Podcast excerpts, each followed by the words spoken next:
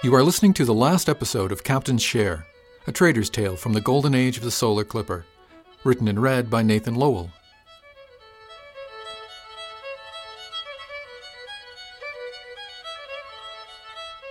Chapter 57 Diurnia Orbital, 2372, September 13th. The crew said goodbye to Mr. Ricks at breakfast. The real send off had apparently happened the night before, judging from the bloodshot eyes and general level of energy amongst the three ratings. He was due to report at 0800, and we waved him out of the lock at 0715 with plenty of time to spare.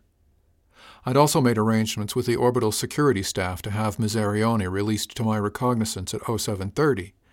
They knew we were on a tight schedule, and they were happy to see her leave. I only had to present myself, a copy of her employment contract, and sign a bond that I'd be responsible for her. They had her ready and waiting for me, and the whole transaction was done in less than two ticks. She was in civvies and had a bundle of personal goods under her arm. We got into the lift, and I glanced over at her. Do you have anything you need to do before we get underway? Close up an apartment, pick up goods from storage? Anything like that, Miss Arione? She shrugged and didn't look at me. Quarter share can't take much, Captain. I have a duffel in a locker on 01. The apartment was closed for me when I got sent down. I punched the button for 01 and we stopped to pick up her bag. She shouldered it easily and we headed out. You need any personal gear, toothpaste, anything? We're getting underway this afternoon. When we get back to the ship, you're pretty much stuck. She glared at me. Am I under house arrest or something, Captain? I shook my head. No, Miss Arione. I'm just trying to make the transition as easy as possible. I'm serious about getting underway, and you won't have a chance to get anything once we get to the ship. She hefted the bag on her shoulder. I can't afford any more mass, Captain. I sighed and led her into the chandlery. I bought an empty duffel bag. You have a bathing suit in that bag? She looked at me like I'd grown a second head. You getting pervy already, Captain? We have a hot tub. You need a suit. Do you have one? Hot tub? On the Agamemnon? Yes, Miss please focus. I'm supposed to be on watch. We need to move. Do you have a bathing suit in that bag? No. Buy one. I pointed to the hygiene counter. And anything else you need for an eight week voyage. Just do it fast, Miss She was fast. I will give her that. In four ticks flat, she had what she needed on the counter, and the clerk checking her out gave her the tab to thumb. She hesitated. Problems, Miss She looked down and turned a little toward me. I I can't afford this, Captain. I looked at the bill. It was only two digits. I thumbed it, pushed all the gear into the second duffel, zipped it, and pointed at the door. Go. We're late. We hit the lock by 0800, and I left her with Mr. Hill to get checked in while I headed for the mess deck to take my watch back from Ms. Thomas. I found her and Mr. Wyatt sitting at the table with the cribbage board set up between them. They looked up with smiles when I came around the corner. Back so soon, Skipper. Yes, Miss Thomas. Thanks for covering the watch. She shrugged. No problem, Captain. Avery's trying to teach me how to play cribbage. I grinned. A lovely game. How's it going? He shook his head. The problem is that I'm not sure I know how, Captain. We're just kind of fumbling around here. We'll have time to pick it up underway. Mr. Hill is quite a good player at this point. Miss Thomas grinned. Well, how's our new crew? She'll be okay, I think. We need to get her calmed down a bit. Calm down, Captain. Mr. Wyatt raised an eyebrow. She's a bit tense, but I think she'll be okay once we get underway. You still going to put her on my watch, Skipper? I thought about it. Yes, I think you two will hit it off. Captain! Mr. Hill's voice echoed into the mess deck. There was a note of urgency in it. Maybe you'd like to come meet her, Miss Thomas. She arched an eyebrow, but started to get up from the table while I headed for the lock. I found a furious Miss Arione standing on the scales with her two duffels and Mr. Hill looking flummoxed. Yes, Mr. Hill, is there a problem? She's overmassed, Skipper. He paused for a heartbeat. She's also armed. I saw her slip a knife into her boot. Miss Thomas and Mr. Wyatt came up behind me as I turned to Miss Arione. Well, that didn't take long, Miss Arione.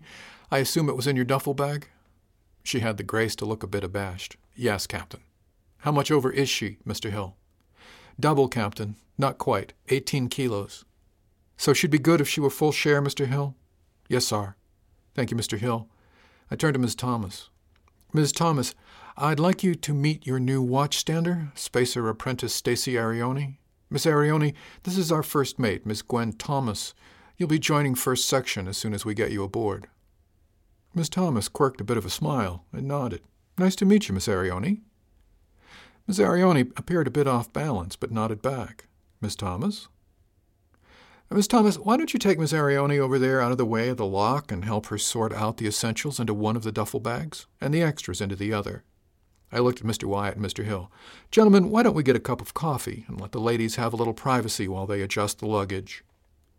Mr. Hill started to say something. I think Miss Thomas can keep an eye on the lock for a few ticks, Mr. Hill. But she's armed, Captain. Who? Miss Thomas? Surely not. No, sir. Arione. He seemed a bit exasperated. Oh, yes, thank you. Ms. Arione, I placed special emphasis on the word Ms., is most assuredly armed, and we are all alerted to that fact. I'm more than confident that Miss Thomas is in no danger. I looked at Miss Thomas, who smiled happily and shrugged. No worries on my part, Captain. I turned back to Mr. Hill. See, Mr. Hill, no worries. Now, if you please. I held a hand out, pointing down the passage. I need a cuppa, and these ladies need a little room to work without being second guessed at each turn. Shall we? Mr. Wyatt led the way, and I could hear Mr. Hill following me, but I didn't look back. We took turns at the coffee pots and then arrayed ourselves around the mess deck. Mr. Wyatt resumed his seat at the table while Mr. Hill and I leaned against the counters. Mr. Wyatt looked a bit amused. What cat have you dragged home now, Skipper? She was next on the wait list, Mr. Wyatt. She was in detention, Captain. I wrinkled my nose dismissively. A detail. Mr. Hill would have been in detention more than once if he hadn't had a ship to escape to. I arched an eyebrow in his direction. True, Mr. Hill? He glanced at me before lowering his eyes to the mug in his hands. After a heartbeat, he nodded. Probably so, Skipper. So, now she's one of us. I shrugged. We get underway in a few stands, and we'll see what happens when we get the break call. Six weeks in the can should let us know if we're going to be able to get along. Mr. Wyatt looked surprised. You'd put her ashore again, Captain. I made a show of considering it. I'll put anybody ashore if I think they're a threat to the ship, Mr. Wyatt. I sipped to let that sink in. But she's no danger to the ship. I felt Mr. Hill stiffen. You seem pretty certain, Captain. I am, Mr. Hill. I turned to look at him. How long have you known her, Mr. Hill? He seemed startled and looked up at me, but then shrugged. Couple of Stanyers, skipper? Most of the tractor crews know each other. Same fleet, same run, same ships. We cross paths more often than some. You have any personal issues? Does Mr. Schubert? He thought about it for a couple of heartbeats before shaking his head. No, Skipper, I don't, and I don't think Chooch does. He sipped, and I could tell he was still thinking. She's got a reputation on the docks. Most people give her a wide berth. She's bounced around a lot. He glanced up at me before lowering his eyes again. Go on, Mr. Hill. He took a short breath before replying. The word is she's a bit quick with the knife. You don't want to get too close. Ah, I see. I took a quick swallow from the top of my mug. That's why you're concerned about Miss Thomas? He nodded but didn't speak. You ever own a cat, Mr. Hill? A cat? He shook his head. No, sir. Me either, Mr. Hill, but I have it on good authority that cats have claws. They tend to use them when they feel threatened. I turned my head in his direction just slightly. Sometimes people don't hear the warnings and they get clawed. He looked up with a frown.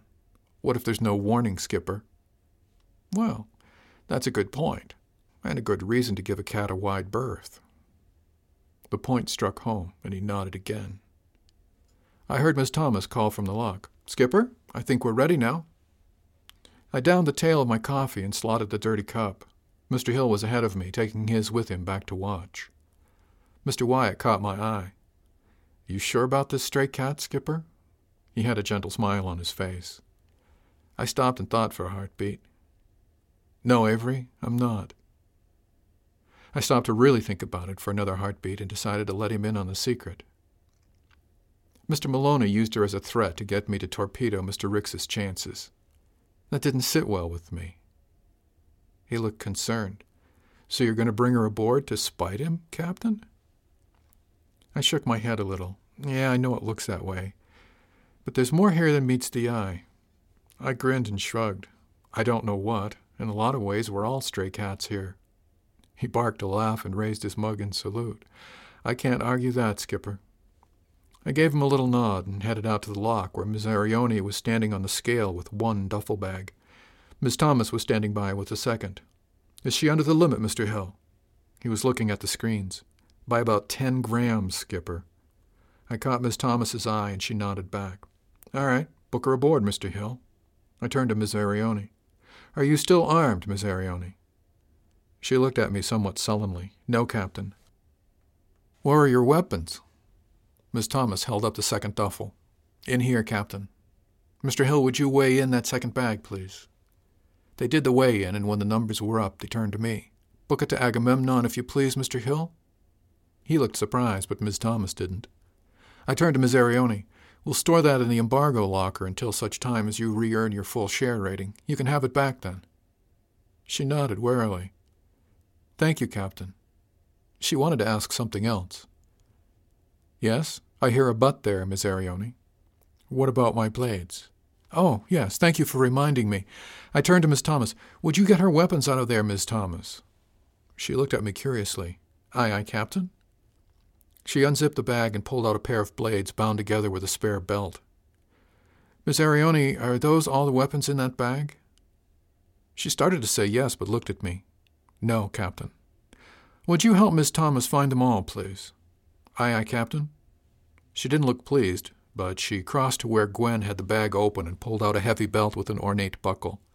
She held it up. That's all that's in that bag, sir. I pointed to the watchstander console. If you'd put them on the desk, please. She did so, and Miss Thomas zipped up the bag in front of her. Now, would you get the weapons you've managed to put into this bag and put them on the desk as well, Miss Arione? I nudged the duffel that she'd been holding while at the scales. Miss Thomas shot me a look, and Mr. Hill looked a bit smug. Miss Arione scowled, but knelt beside the bag and pulled out a spare boot. She reached inside and pulled out a small sheathed blade. I nodded to the desk, and she placed it on the pile. Any more, Miss Arione? No, Captain, that's all I managed to pack. I nodded and indicated that she should zip the duffel. We waited while she complied and stood. Miss Thomas was hiding a small smile behind her hand, and Mr. Hill was looking at the pile of cutlery with some amount of awe. Now, if you'd put all your holdout weapons on the table as well, Miss Arione? She turned to me, surprise writ large in her eyes. I don't. She started to say, but clamped her jaw shut before she could finish the statement, while I arched a brow. She sighed and pulled a small blade from her boot, slipped another from the back of her collar. Miss Thomas looked amused. Mr. Hill looked appalled. Is that all, Miss Arione? She scowled, but she nodded. Yes, Captain, that's all of my blades. Is that all of your weapons, Miss Arione? She sighed and pulled a slim pen shaped cylinder from the pocket of her pants, placing it on the desk. She patted her pockets and then looked at me. That's all. She seemed smaller somehow. I crossed to the desk and looked the pile over. Before reaching for anything, I looked to her. May I examine them, Miss Arione? She shrugged sullenly. It's your ship, Captain. I took that as permission and picked up the pen shaped object. It appeared to be a pen, but made of solid metal. It masked much more than it looked like it should have. I held it up in front of her. Can you explain this? Her eyes focused on it. Tactical defense device. The point isn't sharp, but it hurts if you press it into somebody. The flat top works too if you just want to convince people to back off. Thank you, Miss Arione. I turned back to the pile on the desk. The boot and collar blades were small, lightweight ceramics, meant to be concealed. The larger blades were the obvious ones, the ones you'd wear to scare people off. I placed the pen back on the desk and picked up the heavier blades and the belt which had been stowed in the extra duffel. I turned to Miss Arione and held them up. These we'll store in the weapons locker for now. I handed them to Miss Thomas. If you'd take care of that and give her a receipt for them, please, Miss Thomas. Aye, aye, Captain? They all looked at me expectantly. I scanned from one face to another. Is there something else? Mr. Hill nodded at the remaining weapons on the desk. What would you like us to do with these, Captain? Oh, of course. Sorry. I turned to Miss Arione. Thank you, Miss Arione. If you'd collect your gear and get into a ship's suit, we'll get your orientation underway. We have freight to haul, and I want to get underway this afternoon. Mr. Hill started to object. But, Captain. I looked at him. Yes, Mr. Hill? To her credit, Miss Arione didn't grab for the weaponry, although I thought I saw her hands twitch. You're going to let her carry weapons aboard? I shrugged. They're her weapons, Mr. Hill. They came in under her mass allotment. What is your point? He seemed nonplussed. We don't carry weapons aboard, sir. It just isn't done. I shrugged again. If you'll notice, Mr. Hill, Miss Arione is currently unarmed. So she claims, and so I believe. Those are hers. I see no reason to prevent her from having them. I don't question what you have in your duffel bag, do I? No, Captain, but I don't have knives in my bag. It's probably just as well, Mr. Hill. Knives are a specialist tool. All weapons are. Like tools, they can do great harm to the wielder if not used properly. If you ask nicely, I suspect Miss Arione will help you learn. I turned to her. I'm particularly interested in that pen device myself. Perhaps you'd give me a demonstration when we're underway, Miss Arione. She stared at me in disbelief, but her mouth worked on autopilot. Of course, Captain. I stood back out of the way while she collected the bundle of weapons from the desk, and I turned to Miss Thomas. If you'd show Miss Arione to crew berthing and help her get settled, Miss Thomas? I've served on tractors before, Captain. I smiled at her. Of course, you were on the Paris and the Hector as well, weren't you? I nodded at Miss Thomas. She was on the Hector some time ago. Miss Thomas took the opening and led her into the ship and around the corner to crew berthing, leaving Mr. Hill and I alone at the lock. He was staring at me incredulously. I snagged the spare duffel from the deck and looped the strap over my shoulder. Yes, Mr. Hill. Skipper, I can't believe you let her carry weapons onto the ship. Why, Mr. Hill? Do you feel threatened by them? Do you think she'll attack you in your sleep? She might, sir. To what end, Mr. Hill? Where would she run? How would she escape? She's not rational, Captain. He was losing steam in the face of my unwillingness to panic. I looked down the passageway toward the ship. On the contrary, Mr. Hill, she's perhaps the most rational member of the crew, barring Chief Gerhardt. His eyes almost bugged out of his head. How can you say that, Captain? I looked back at him. Well, I've spent the last eight months in very close proximity to you all, and I have to say I think the chief may be the most rational. It's just personal judgment, and I'm not an expert on rationality. The fact that I don't include myself in the roster of rationals should tell you something, Mr. Hill. I grinned at him. But you don't know her. He pointed in the direction of crew berthing. That's true, Mr. Hill. I don't know her. But she's one of us now and we take care of our own here in case you've missed that. He looked abashed, but not quite done. We know that, Skipper, but does she? I gave a half nod to cede the point. Granted, Mr. Hill, but we don't convince her by just telling her. We have to show her. I let that sink in for a heartbeat. Show her some respect and give her a chance to show some back, eh? What if she doesn't, Captain? I took a deep breath and let it out before speaking. It's a long walk home, Mr. Hill.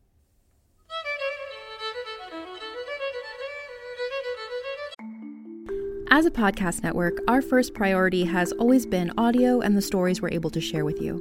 But we also sell merch, and organizing that was made both possible and easy with Shopify.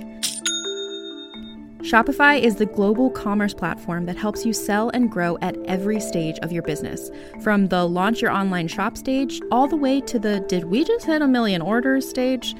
Whether you're selling scented soap or offering outdoor outfits, Shopify helps you sell everywhere.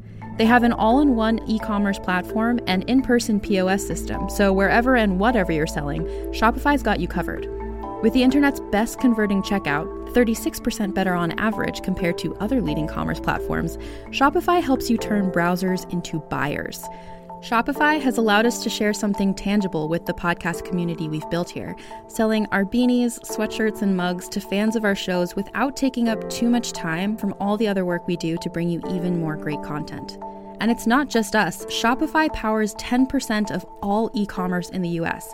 Shopify is also the global force behind Allbirds, Rothy's, and Brooklinen, and millions of other entrepreneurs of every size across 175 countries. Because businesses that grow, grow with Shopify.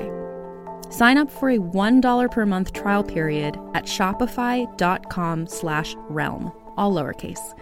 Go to shopify.com slash R-E-A-L-M now to grow your business, no matter what stage you're in. shopify.com slash realm.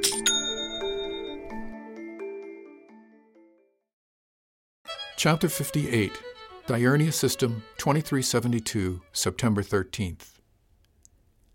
Lunch was an all hands affair. The lock was secured for departure at 1000, and we gathered for what was turning into a traditional pre departure meeting over the lunch mess. I was interested to see where Arione would pick to sit. We were mostly all present when Mr. Wyatt opened the lunch mess, and I led the parade through the serving line. Arione had emerged from crew berthing in a clean ship suit with her hair still slicked back from the showers. She hadn't been aboard a ship in a long time, and the chestnut hair was growing out in an artless cap. She looked more like a spacer and less like a dock rat, even so. I took my seat and was followed rapidly by Miss Thomas, Mr. Paul, and the chief. Mr. Hill and Mr. Schubert took seats on my side of the table, leaving Miss Arione standing with a tray full of food and measuring the situation with her eyes. I paid close attention to stirring my coffee and waited to see where she'd go. She surprised me by sitting halfway between the chief and the end of the table. I wasn't sure how to read that one. I would have bet on her taking the end of the bench opposite Mr. Hill. With serving done, Mr. Wyatt took up tray and joined us, and I took the ceremonial first bite. When the initial round of savory was completed, I started the pre-flight discussion by raising my coffee mug in salute to Ms. Arione. I'd like to formally welcome our newest crew, Ms. Stacy Arione. The others at the table raised a cup or glass or mug as appropriate, and echoed various words of welcome. They had no more idea than I did what to say. We were making it up as we went. She looked a little flustered and colored a bit at all the attention, but managed to smile slightly and nod back to the room at large. I let her off the hook by proceeding to more mundane matters pertaining to our departure. How the girls doing, Chief? They're warmed up and ready to go, Skipper. Her sapphire smile flashed from across the table. Any issues? No, Skipper. Tanks are full, spares are loaded. Scrubber 2 has been refitted, and Scrubber 1 should be able to hold us almost to jump. Mr. Wyatt, stores are adequate? Yes, Skipper, full up and ready to go. I've got some new recipes to try this run. The cans are locked down. Since yesterday afternoon, Skipper. Mr. Paul, what news from astrogation? Any pirates? Mr. Paul surprised me then. I hadn't seen him much since getting underway from Dre. Course is laid in, Captain. We've got a good planetary alignment for the exit. Three weeks to jump, more or less. I looked at him. He seemed subdued. He felt me looking at him and turned his head slightly to see. He shrugged into himself a bit, and I didn't press. Miss Thomas noticed the exchange and cocked her head slightly when I turned to her. Any concerns about the ship, Miss Thomas? None, Captain. We're ready to sail as soon as they can pull us out. Tug should be on station at 1430. Thank you all, and I think we're ready to go. Lunch devolved into quiet conversations and general horseplay. Mr. Schubert and Mr. Hill had their heads together over co-op business and soon drew Miss Arione into the conversation by explaining the co-op to her. The chief and Miss Thomas did some talking around Mr. Wyatt, and I ate quietly, watching the lot of them. Mr. Paul did not join in the general joviality. In fact, the longer the meal went on, the more withdrawn he seemed. After dessert, he excused himself. I'd like to check on the plot again. We'll see you on the bridge. All three of the officers across from me were looking at me expectantly. We'll need box lunches for dinner, Mr. Wyatt. Do you have enough help? He looked around the table and nodded. Yes, I think we can handle it, Skipper. I grinned, stood, and bussed my tray. In that case, I need to see a man about an eye patch. Miss Thomas, would you plan to call navigation stations at 1400? Stations at 1400, aye, Skipper. I followed in Mr. Paul's wake and got to the bridge as he was settling into his seat at the astrogation station. All updates in place, Mr. Paul. Yes, Skipper. Been up to date for a couple of days now. Nothing new has been posted since then. I took a seat at the duty deck officer station and fired up the display. I spoke to him without peeking around the console. So, how are you doing, Mr. Paul? Fine, Captain. I did lean out to look around the console at him then. Really, Mr. Paul? He turned his head to look at me, looking at him. He sighed. No, Captain. You want to talk about it? He glanced at the ladder and then back at me. We can go to my cabin if you prefer. He considered it. That worried me. He finally shook his head. It's okay. I stood up from the watchstander's chair and walked to sit across from him at the spare terminal. What's up, William? He closed his eyes and turned his head away from me. Can't stop thinking about the attack, sir.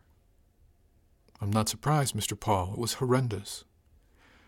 He sighed. No, Captain, you don't understand. I don't remember a thing. I let him see me thinking about that for a couple of heartbeats before I answered. Is that a bad thing, William? I have no idea what they did to me, Captain. He looked small and weak and scared. Well, we know they beat you up, smashed your tablet, rolled you down a ladder. Isn't that enough? I said it gently.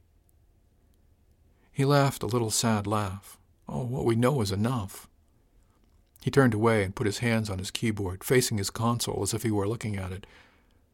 What else did they do? What are you afraid they did, William? He didn't answer for a long time. Rape, Captain. He said it very softly. You're afraid they raped you, William? He shrugged without looking at me. I don't know, Captain. I think I'd feel better knowing. He took a quavery breath and let it out. Not knowing if I've been violated or not, I. William. I interrupted him, and he turned to me. William, whether you were raped or not, you were violated. Rape's never about sex, it's always about power. Somebody didn't like you for some reason. I doubt that we'll ever know why. They took your power and violated your will. You know that already. He looked like I'd hit him, and I tried to smile encouragingly at him. Your body has mostly healed, but it'll be a long while for the rest of it. Somehow, you've got to find a way to deal with it. It's not right. It's not fair. It's just what is. He turned away to look at his computer, and I stood and walked carefully off the bridge without looking back at him. At the top of the ladder, I stopped, but I still didn't turn back. You've got people who care about you here, Mr. Paul. Any time you need to talk, you can talk to any of us. I headed down over the ladder and I heard a muffled, Thank you, Captain. I found Chief Gerhardt standing outside my cabin. She pointed upwards with her chin. Everything okay, Skipper? The concern was evident in her face. I sighed. Pirates aren't so funny after you've been raped and pillaged, Chief. She hung her head forward on her neck and uttered a most unladylike single word. She stood there for a moment and blew out her breath before looking up again. Anything we can do? I shrugged. You probably know better than I do. She shot me a look. I think time and support are all we can offer. The rest has to come from him. Her look turned inward and a bit dark. After a couple of heartbeats, she looked back at me. Yeah. She sighed and headed down the ladder while I went into my cabin to make sure all the paperwork was filed for departure. Miss Thomas called the crew to navigation stations promptly at 1400, and for once I did the proper thing and let the crew assemble on the bridge before I joined them. The tug tied on promptly at 1430, and we cleared the orbital without mishap. I admit I had a bad moment, only after we pulled out, thinking of the several cubic meters of hot water sloshing in the workout room. It was all I could do not to rush down and see what damage had been caused. I mustered my self control, reasoning that it was already too late, and the pull-out had been so gentle it hadn't even disturbed the coffee in my mug. We began the long push out to the safety limit by 1500, and Mr. Wyatt brought up water and coffee around 1600. How are things below, Mr. Wyatt? Just fine, Captain. We're getting along swimmingly. I looked at him sharply, remembering my earlier worries about the hot tub. He seemed confused by the sudden attention. No, really, it's going well, Skipper. Sorry, Mr. Wyatt, I was hoping we hadn't spilled the hot tub. He laughed. Not to worry, Captain. We locked the lid down right before lunch mess. The chief showed me how, and we double checked each other to make sure it was locked. Thank you, Mr. Wyatt. I'm reassured. He grinned and headed back down the ladder. Miss Thomas was looking at me strangely. Did you really think we'd slosh the hot tub, Skipper? I think I was more concerned that it hadn't occurred to me until after it was too late, Miss Thomas. She nodded sympathetically.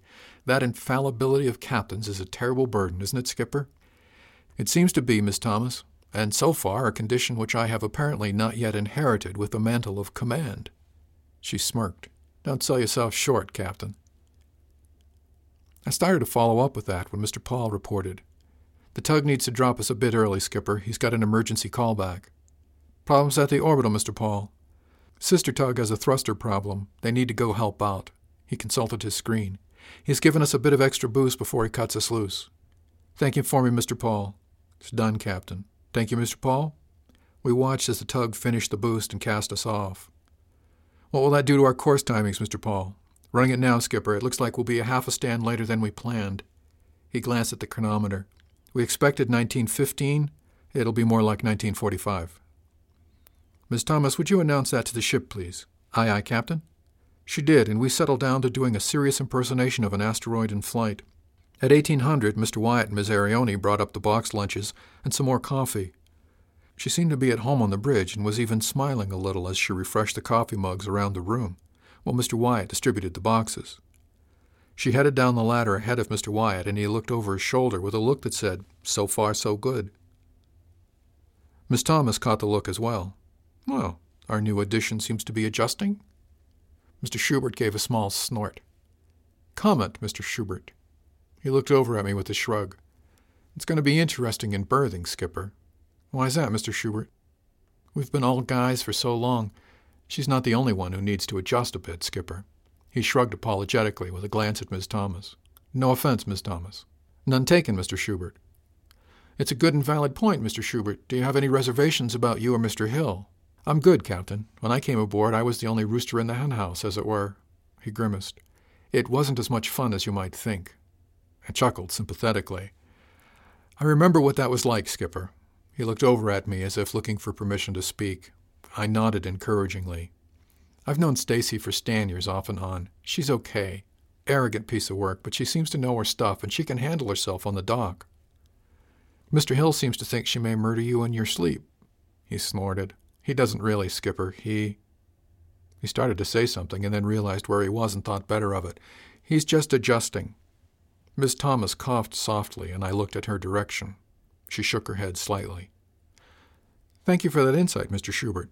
Please keep me informed as the situation develops. Aye, aye, Captain. We rode along almost in silence, finishing our box lunches and admiring the stars. That's one of the things about getting underway, heading out while still fresh from the dock. The merry-go-round hasn't started to spin, and there's fresh possibilities ahead in the deep dark. For the most part, we were rested and mostly healthy, if a little tattered in places. The grind of the mundane hadn't set in, and we could still find beauty outside the armor glass.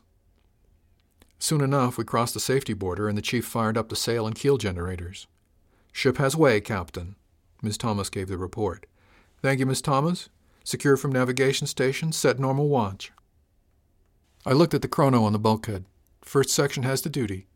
Aye, aye, Captain. Securing from navigation stations. First section has the watch.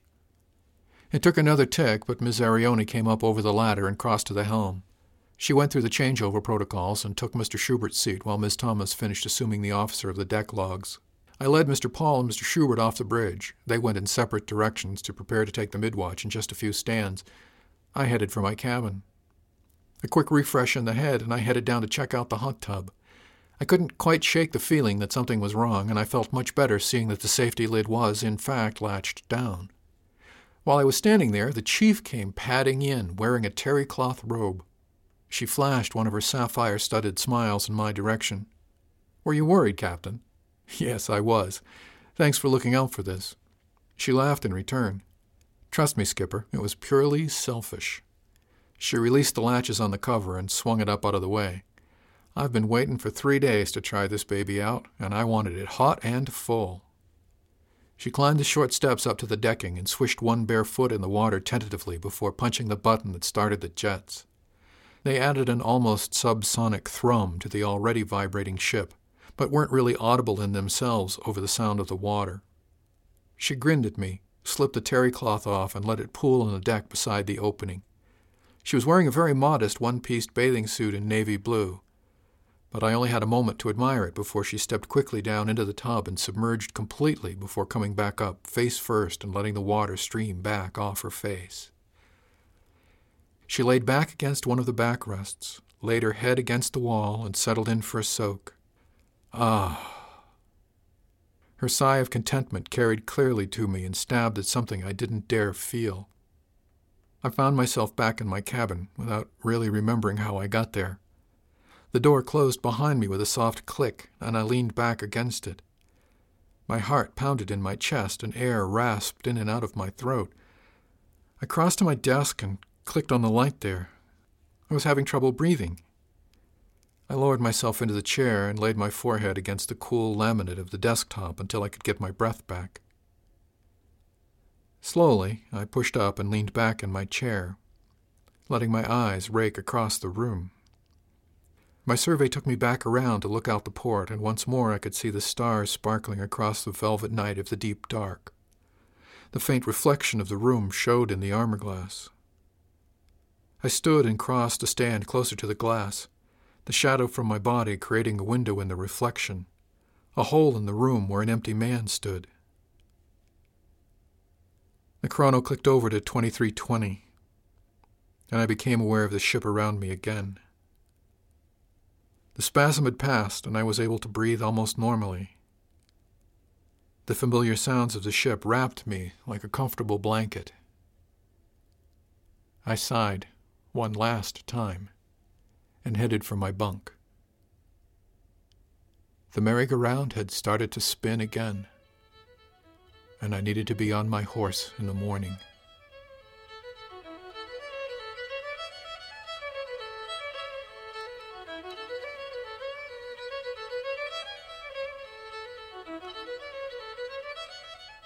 Thank you for listening to Captain's Share, a trader's tale from the golden age of the solar clipper. Music is the Mason's Apron and is used with permission of the artist J.F. Archer. Find this and other works by J.F. Archer at www.archive.org. This has been a presentation from Durandus, offered under a Creative Commons Attribution Non Commercial No Derivatives 3.0 U.S. license. For more information on the Golden Age, visit www.solarclipper.com. And thank you for your heartfelt and continued support of this and other works from PodioBooks.com. Without you, none of this would be possible. Until next time, safe voyage.